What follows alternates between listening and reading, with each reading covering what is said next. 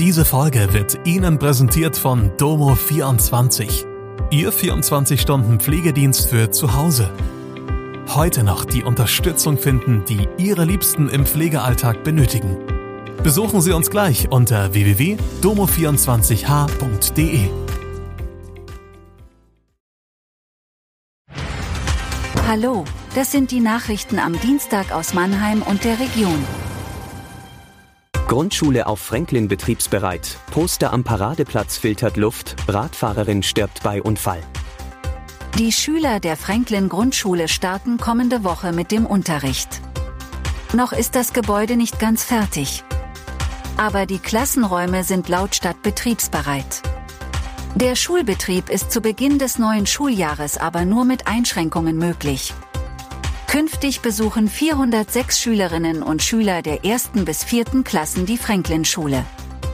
115 von ihnen starten kommende Woche in die erste Klasse.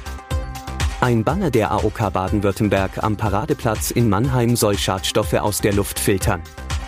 Damit will die Krankenkasse ein Zeichen für Nachhaltigkeit setzen. Das Material filtert gesundheitsschädliche Substanzen wie Benzol, Schwefel und Stickoxide aus der Luft. In den nächsten zwei Monaten werden das Riesenposter in Mannheim und ein weiteres in Stuttgart laut AOK eine durchschnittliche Schadstoffmenge von etwa 30.000 Benzinfahrzeugen und rund 12.000 Dieselfahrzeugen aufnehmen. Eine 73-jährige Radfahrerin ist am Montagabend in Ludwigshafen bei einem Unfall gestorben. Ein Traktorfahrer überholte die Frau nach Angaben der Polizei. Sie stürzte und verletzte sich lebensgefährlich. Der Rettungsdienst brachte sie in ein Krankenhaus. Dort erlag sie ihren Verletzungen.